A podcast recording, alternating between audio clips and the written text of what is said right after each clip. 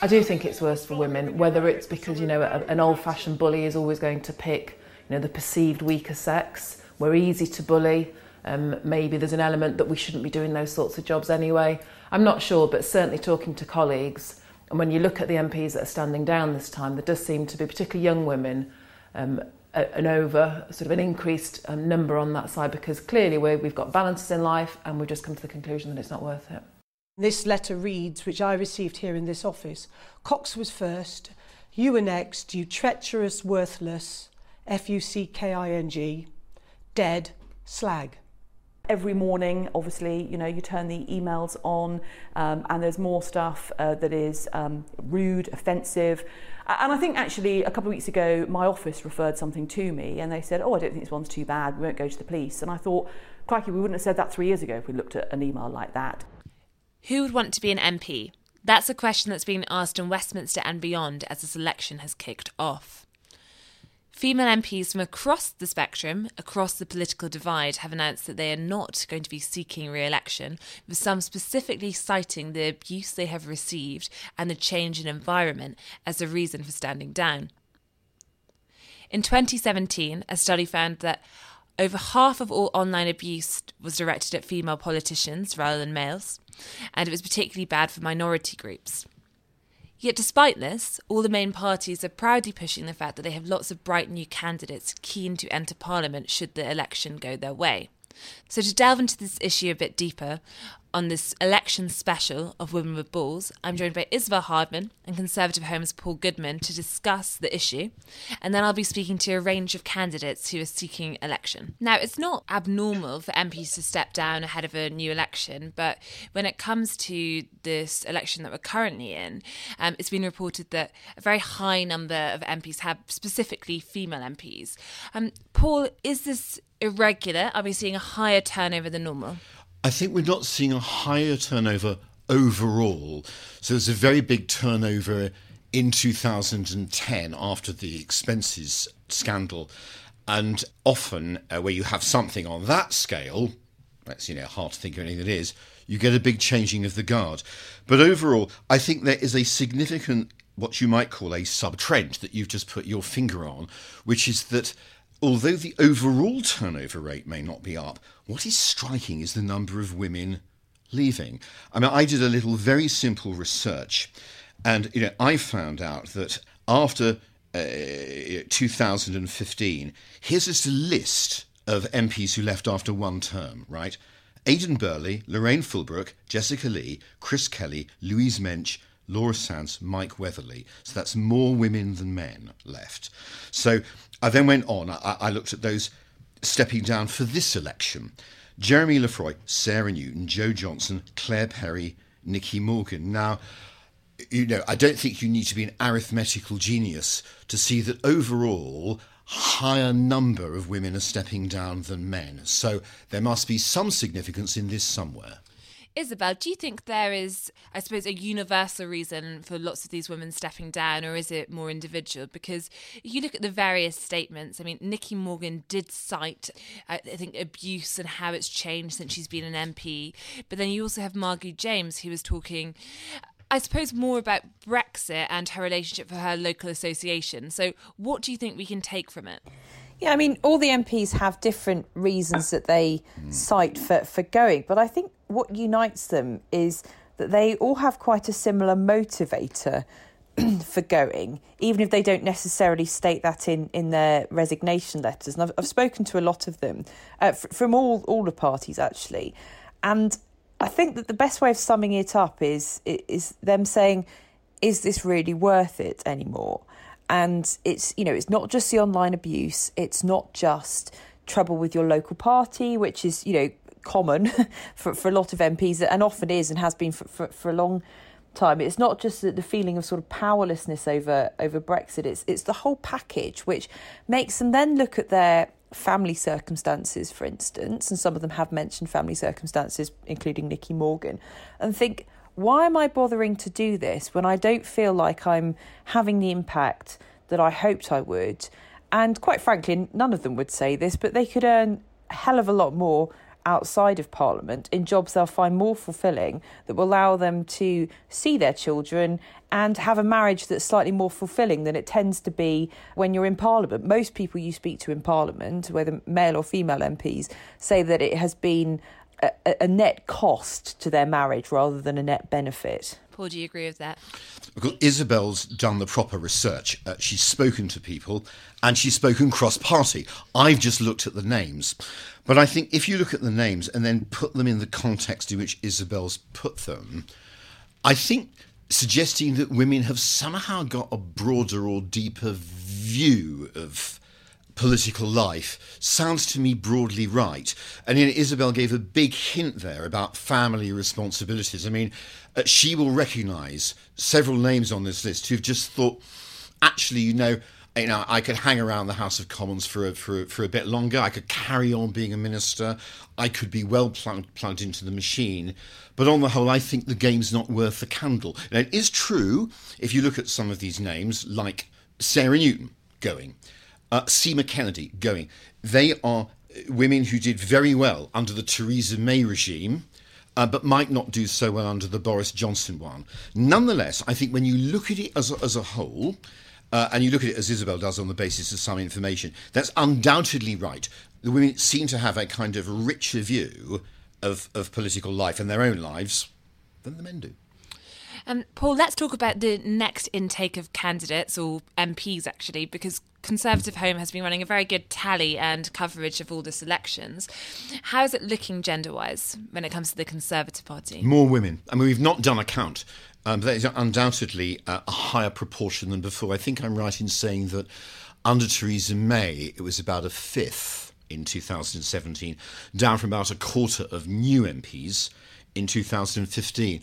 I'd be you know, interested to hear what Isabel thinks about this. But a, a question that arises for men as well as women is given what we're describing, given the pressure of political life, given the effect on one's family, given the social media factor that Nicky Morgan has described, why does anyone want to do it?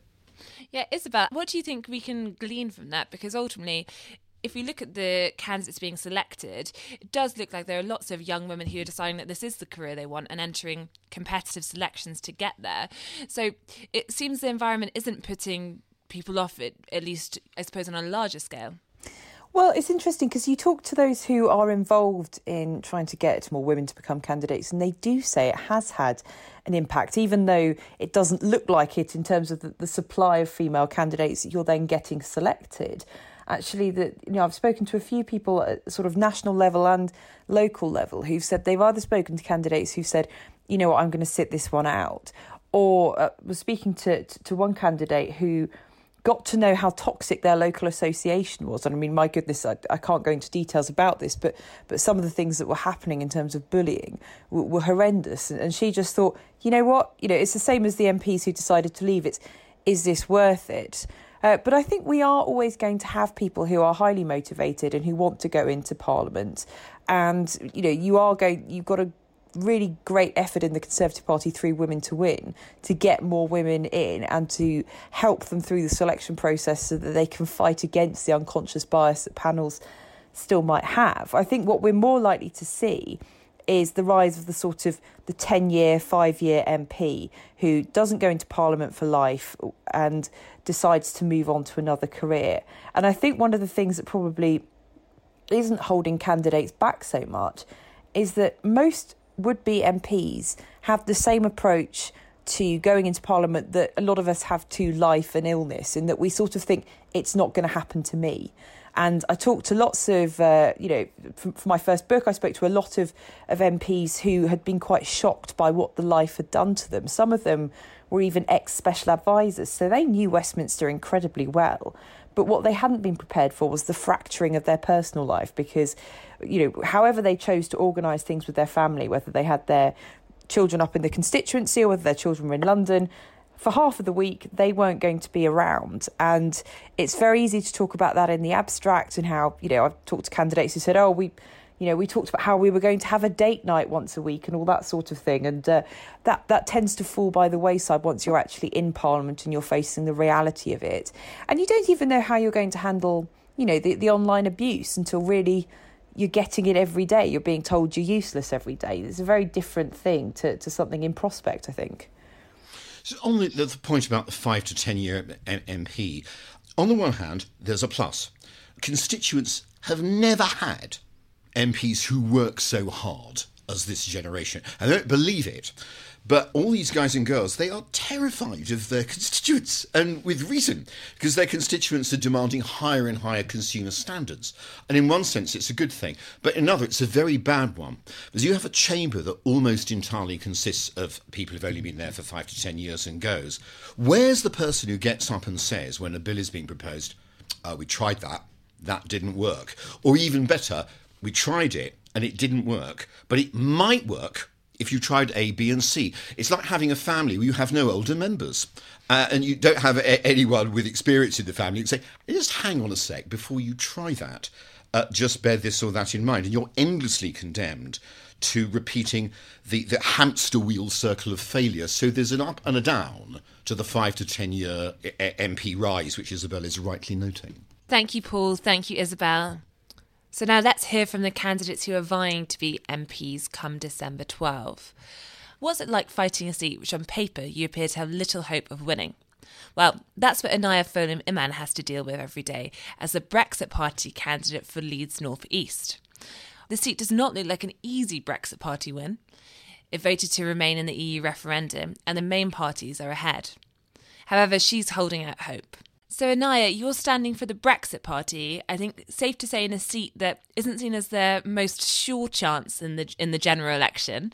What made you go for it? Yeah, I mean, this was the only seat that I actually wanted to stand in. I mean, I totally get it. It's a Remain seat. It's a Labour stronghold, but I think part of the kind of message that I'm trying to appeal to the voters there is a message of restoring trust, restoring democracy, restoring honesty into politics. And what I found is that that message kind of transcends people, whether you're leave or remain, whatever side of the political spectrum. I think there's almost unanimity across people that politics at the moment isn't working. So I've been really overwhelmed by how much of a positive response I've actually experienced. There's an assumption a lot of the time that all Remainers want to stop Brexit and are essentially like Liberal Democrats or something like that. But what I found there's a lot of people that vote to remain in this constituency that are just Democrats and they believe that the referendum should be implemented. So there's been support from a wide range of people. And you mentioned the, the good reception you're getting. There's been a lot in the news about, I suppose, how the atmosphere and the environment in politics has got a lot more hostile in recent years, and some put it down to the general Brexit debate. Did yeah. that put you off going into this at all? Um, no, it didn't actually, and I, in in a way, I think that it even spurred me on more. I think that we are in a really heated political climate, but that's because we're we're dealing with one of the most fundamental defining issues of British political age right now, and that is Brexit. And so I think that one of the ways in which we can kind of ease tensions is to enable as many people from all walks of life to get involved to show that it is not just a kind of polarizing situation based off of the the kind of two polar opposites of the political spectrum. It's actually people from a wide range of backgrounds that do find Brexit to be a fundamental defining issue. And personally, this is the thing. I mean, I've had this conversation quite um, recently as well. That as much as I've heard a lot about the kind of abuse and, and, and all of those kinds of things. Personally, I haven't actually experienced much of that. I've, I've experienced a lot of positivity, and I think the overwhelming majority of people want to have a kinder politics. Now, talk us through the average day of a Brexit Party candidate in her early 20s campaigning in a heavy Remain seat. well, the, I mean, the average day would be that I would put on a stall and have a few volunteers with me there. And we'll do a stall for like a good four hours in kind of a, a, a popular area in the constituency. And I'll have loads of different people. I have many people like, yeah, like, why are you doing this? Some people like, oh, I'm definitely going to vote for you. And then you have a few people that are like, Brexit Party is everything that I disagree with. And I'll be like, oh, okay, well, what, what do you disagree with? And then they'll kind of go, go in a huff of the way if I ask them a question. And then, I mean, after that, usually doing some leafleting for a, a couple hours. And, and most of the time, that's really positive. You do get the odd person, like, basically pushing the leaflet back back outside of the door. But it's it's just generally a, a typical election campaign in that respect. And have you managed to convince any voters who voted to remain in the EU referendum to vote for you in this general election? Yeah, I think surprisingly, again, I think I have because um, I mean, I've got obviously a digital footprint and obviously my name is out there and people often search my name and, and find that, you know, I've done a bit of writing and I've made a few videos and that I'm not necessarily the kind of conventional person that typically goes into politics and actually I have a range of interests and ideas in, in a in areas that I think can appeal to a lot more people beyond Brexit. I mean, I, I recently wrote an article in Brexit Central in terms of why I supported Leave and what I hope would come of it. And some of the things I talk about is fundamental political reform, constitutional reform, and I think that there's there's a lot more uh, momentum gathering now about what's happening beyond Brexit, and I think that that's the message I think that like, resonates with people that didn't just vote Leave. Now, finally, you obviously have chosen to stand for the Brexit Party. You didn't go for mm. Labour or the Tories. Do you think that feeds to, I suppose, a general distrust with, I suppose, the main establishment as it is. Why was that? Because you, you could argue that had you stood as a candidate for the Tories, you might have a higher chance of getting into Parliament. Well, I think that I, I really appreciate the Brexit Party slogan, which is changing politics for good. And I think that, yes, within to change politics for good, you have to work within with existing structures. But also to do that, you have to challenge the establishment and challenge the existing structures that are there. And so for me to, to stand from a, a mainstream party, to be honest, I, I do deeply disagree with a lot of the way that both the main political parties have behaved over the past, you know, successive governments and, and decades. And so that would be contradictory to a lot of the things that I would like to achieve in politics, and that is political reform. Both of the two main parties are hardly talking about that at all. And so I think that the Brexit Party has, has been taking votes off of Labour, off of Conservative, all of the main parties, and I think they're holding their feet to the fire. And I think the Brexit Party is kind of insurgent, it's a lot more radical, it's a coalition of people from all sides of the political spectrum. And I think that that is that is the kind of thing that we really need to, to hold both the main parties to account. Thank you so much for joining us. Danielle Rowley was elected in 2017 as the Labour MP for Midlothian. Scottish Labour, if you look at the polls, appears to be having quite a difficult showing in this election, with support seemingly collapsing. At the moment, she is predicted, according to the MRP poll, to lose her seat to the SNP. Age 29, I caught up with her about why she's fighting this. So, Danielle, thank you for joining us. You were elected successfully in 2017, and you're fairly young, you could say, for an MP. Were you 27 when you entered Parliament? Oh, uh, yeah, I think I was. it feels like a long time ago now. yeah, now 29. Yeah. so, before we get on to, I suppose, things now, I was wondering when you entered Parliament, did anything surprise you in particular? I think the whole thing was just really different from what I'd experienced before. I'd come from working for for a charity, so very very different workplaces. But no, I think actually I was almost prepared for the worst and thought, you know, Westminster is going to be really oppressive and everyone will be terrifying and horrible. and, you know, there's some people there that don't give the, the biggest warm welcome. But actually, I was surprised at the amount of really lovely people and colleagues and staff that were there to help you and welcome you and show you around when you get lost. Yeah, and uh, what we were talking about at the start of this podcast is uh, there have been lots of headlines about the number of women, female MPs specifically, who have chosen not to seek re election. And if you look at the various statements, it's not necessary that the number is massively up on previous years, but one of the things they are citing is how they feel the environment has changed. It's got more difficult. They talk a bit about the abuse an MP can get and the security measures. Has that been a factor for you? Have you noticed that get worse while you've been in Parliament? I think that um, hearing from colleagues that have been in Parliament much longer, since 2017, it has gotten a lot worse. I, I, suppose I don't really know any different in Parliament, but certainly I've faced more abuse than I, I have done in any other workplace or at any other time in my life.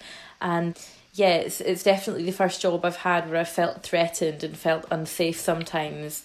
And I think that with the past two and a half years um, being quite unstable in Parliament, the government not having a majority, it's meant we've had a lot of really, you know, strong three line whips. We've not managed to have all of the recesses that we had scheduled. We've had a lot of late sittings. So for for parents particularly um, and people with families, I think it has been quite difficult the last term.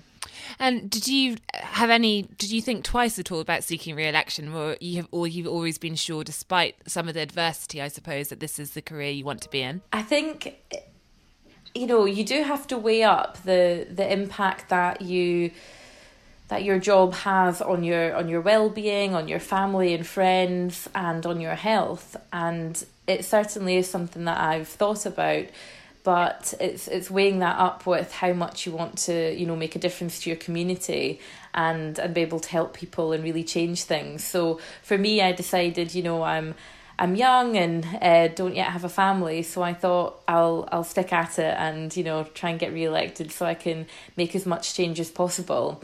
And I think I can understand why a lot of women wouldn't want to restand but at the same time, without having women and people from different backgrounds in Parliament, then we won't be able to change Parliament for people coming in the future. And that's really important to me too. And before we just touch briefly on the campaign, one thing I wondered, um, I think we're, we're similar in age, and I just wondered because growing up, I suppose, with social media, the Facebook generation, do you feel that perhaps you're in a place where you're better suited to not i suppose deal with criticism online but perhaps it doesn't come as so much as a surprise than it does to those who just never really had that as a factor in their lives until now. Yeah i think i'm um, of that funny generation where you know we grew up without the internet without social media but it has been part of our lives. Um, so we were a bit you know used to it but not as much as i think future generations will be. But yeah, I think it's it's a really strange thing because again, coming from um, working for a charity, you you'd never really see the amount of abuse that goes on towards people who are, you know, at the end of the day, whatever party, trying to do what they think is right, and the amount of personal abuse. And I think again that's a, a difference between now and maybe years gone by politicians used to get attacked a lot more for their policies, whereas now we seem to get attacked in a very personal way. And I think that is possibly a big difference. And just about the campaign now, obviously, uh, dark nights, winter election. I've been in Scotland recently, so particularly dark, perhaps even earlier. How are you finding it on the doorstep? Because there's been some in the, you know, you look at polls suggesting that the Scottish Labour vote is struggling a bit. You know, it, it's been really good, and um, my favourite part of my job has been out and speaking to people in the community. So I'm really enjoying the campaign because I'm getting to chat to people and talk about local issues as you say, it's dark, it's been really wet here, very cold, and people on the doorsteps have really appreciated that we're going out and speaking to them and we're interested in hearing their concerns, even when the weather is so bad. I've had quite a few offers for a cup of tea. but um, I'm really encouraged by the response on the doorstep. And then the final question, and it may not have even come to mind, but I just wondered when you're going through a campaign like this in, in a tough seat, you know, where particularly in Scotland, obviously even the comfort, most comfortable majorities never look that stable.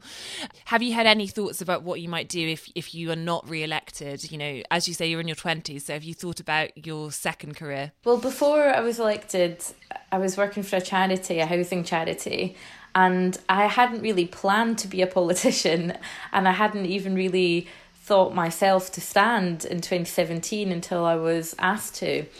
So I, you know, I've always wanted to do a job where I can help people and change things, and I want to be an MP because I think the best way to change things and help people is by changing the system so it works for them. So whatever I do, I I want to to keep doing that and keep being able to make change happen. So, you know, I'm really hoping that I do get re elected because I've got a lot still to do to help people in my community and across the UK and Scotland. But um, but yeah, if not, then I'm sure I won't go very far. Thanks, Danielle.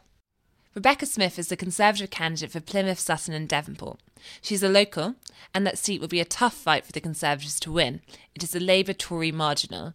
Labour won it in 2017, and the Tories won it in 2015. She's hoping to turn things around. So, Rebecca, we've heard lots in the news about the reasons some long time, some perhaps short time um, MPs have decided that they don't want to seek re election. Lots of people point at more toxic environment or at least the scrutiny you come under. What made you decide to stand for election? Well, I've, I suppose, been interested in politics from way before social media times. So that whole interest, it's not exactly new. In terms of me standing myself, I suppose that stems back about four or five years, which again, social media has, has had a big increase in, in, in the use in that time. So I think for me, it's it's just not something that would put me off because I think for me, politics is a bit of a vocation. It's something that I wonder if I've kind of been made for, if you know what I mean. And so to let a bit of kind of negative social media interaction stop me from doing that, I think would potentially be quite a sad state of affairs, actually. And I think it's more about how I handle myself and how I discipline myself with social media rather than allowing it to, to stop me from doing what I want to do. So you're not necessarily planning to, if, if you are elected, be a, a trigger happy, uh, Twitter heavy MP? I mean, I'm on Twitter quite a lot at the moment, but I probably do, I don't know, five or six tweets a day maximum. I'm not someone who's on it the whole day. I like to be in a room rather than on my phone when I'm in meetings and things. I think it's really useful, but I understand that your audience is perhaps, you know, journalists or people that already agree with you. So I think I'd be keener to use things like um, Facebook to make sure that I'm communicating with constituents. And again you just you just have to be disciplined what you read. So this particular election i'm actually not reading the twitter comments. I've got somebody on my team doing that because they get distracting and they you know give you a, a wrong sense of what's actually going on in the world if you if you read what people are saying on the yeah there. you can feel a little bit like you're going down a rabbit hole and we're speaking to a few different candidates for this podcast and they all are fighting in very different types of seats uh, one in what you might describe as a no hope seat they insist they stand a chance then a traditional safe seat. Now, you're in a Labour Tory marginal. Your seat was held by the Tories in 2015, but then Labour won it in 2017. So, what's it like an, an average day for you on the campaign? So uh, you get up obviously in the morning and make sure you're aware of what's been going on overnight, seeing if there's anything that's likely to hit hit the fan um, that morning. And then we head out as a team. Um, in the morning, we're on the doors. I'm a massive believer in the value of canvassing.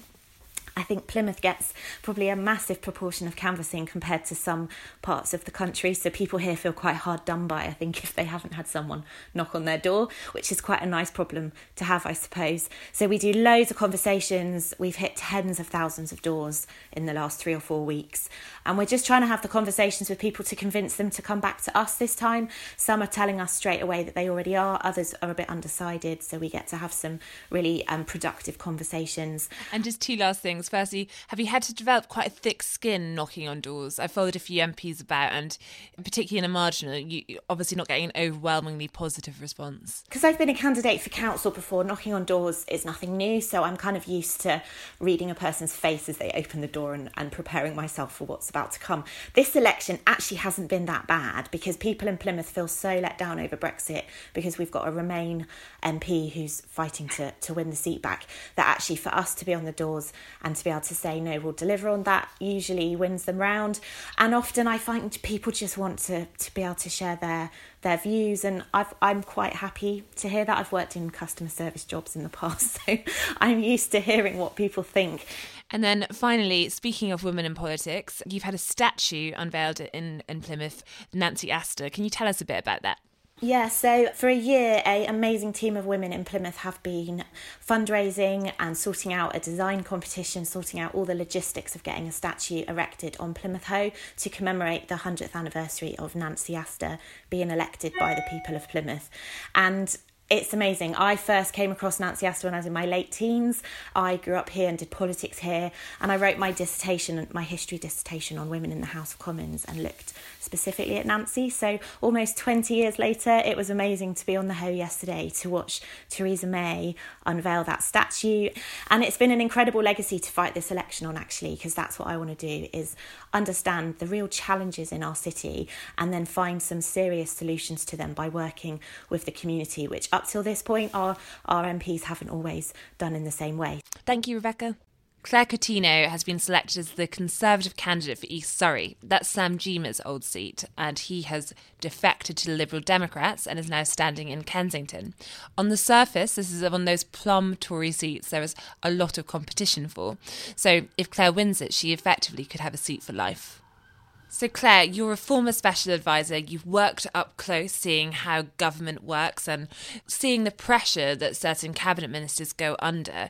So, given all there's been about the difficult work environment, the pressure, and the abuse, what is the reason that you have still decided to try and be an MP?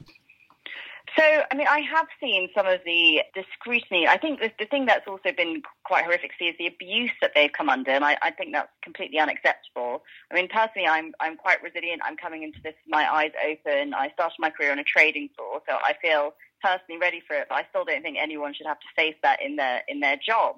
But the reason that I came into it is in 2017, uh, I was working in the private sector, and I left that job to go and work in government to to deliver Brexit. And it was about 15 months ago that I think, along with the rest of the population, I started getting pretty fed up with how slowly things were going. And I decided that I wanted to try and help fix things from the front line. Um, so that was real sort of keys in the ignition moment for me, because uh, I was never.